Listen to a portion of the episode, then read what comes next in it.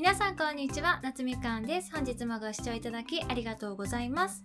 この週末は今月ねまだあと数日残ってはいるんですけれども今月も新しい本たくさん読んだのでその中で特に面白かった本たちをご紹介していきたいと思います。まずね今日は1冊目。YouTube 登録者数がね60万人超えの今日やばいやつにあったという番組の書籍化版である坪は弘久さんっていう方が書かれている今日やばい屋台に行ってきたインドで飯食って人生大逆転した男の物語というタイトルの本です。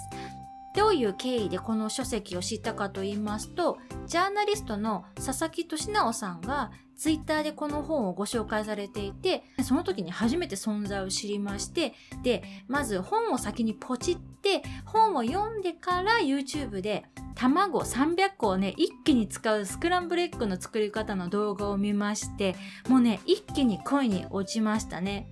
屋台料理のダイナミックさはね言わずもがななんですけれども他にも現地の人々がすごくね楽しそうに働く雰囲気とかあとはねもう絶望的な衛生観念のなさとか動画のね最後に登場する野良猫ちゃんたちの様子とかねもう全てが規格外で自分の持ってる常識とか価値観をね一気にぶち壊してくれる動画ばっかりなんですよね。なのでもしねご覧になったことがない方はどれもねすごくおすすめなんですけれどもまずは卵300個使ったスクランブルエッグの動画から視聴されることをおすすめしたいと思います。他にも素敵な動画ねたくさんあるんですけれども YouTube ではねなんで著者の方がインドに渡ったのかとか登場する料理人の方々のねお人柄というか裏話みたいなものはあまり語られてないんですけれどもこちらの本ではシェフたちのねちょっとした裏話とかなんでそもそも著者の方がインドに行こうって思ったのかとかが詳しく書かれていましてその文章がねこれまたとても心にしみる良いものばかりです。ですね。動画からご覧になってもね、もちろん楽しめると思うんですが、私はこの本をね、先に買ってよかったなと思っています。本を読んでからだとね、動画がより楽しく見られるようになりましたね。それと、著者の会社のインド人のね、同僚の方でも、屋台ご飯はちょっとワイルドすぎるっていう理由で、敬遠しているようなね、そういう屋台飯にこう、果敢にね、挑戦しまくる日本人っていうのがね、すごくこう応援したくなるっていうか、その攻めている姿勢を見ててね、すごくね、感銘を受けます。このインド屋台飯のね、動画や本を見てて思うのは、やっぱり海外旅行とか留学とかワーホリとかで、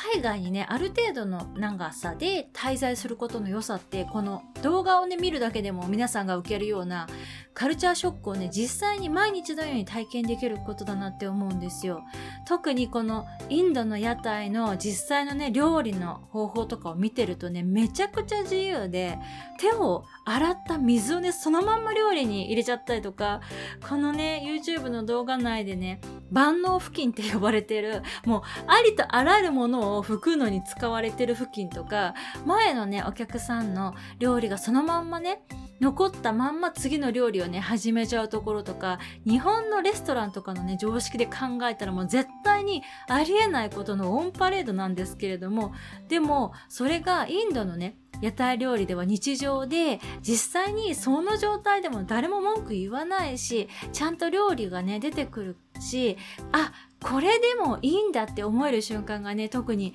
真面目すぎる私たち日本人にはね斬新すぎというか新しすぎる視点をね与えてくれるんですよね。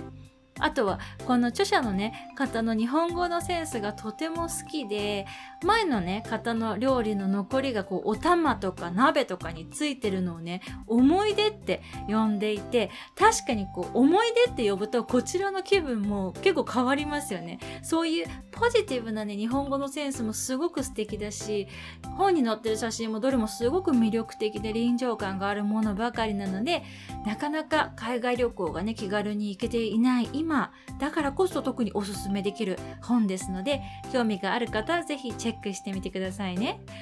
ああ、このね、この本とか動画見てるとね、めちゃくちゃ海外に行きたくなるんですよね。でもね、やっぱインドはね、ちょっとハードルが高いなと。でも一生に一回ぐらいは行ってみたいかなという感じです。それではまた次のエピソードでお会いしましょう。バイ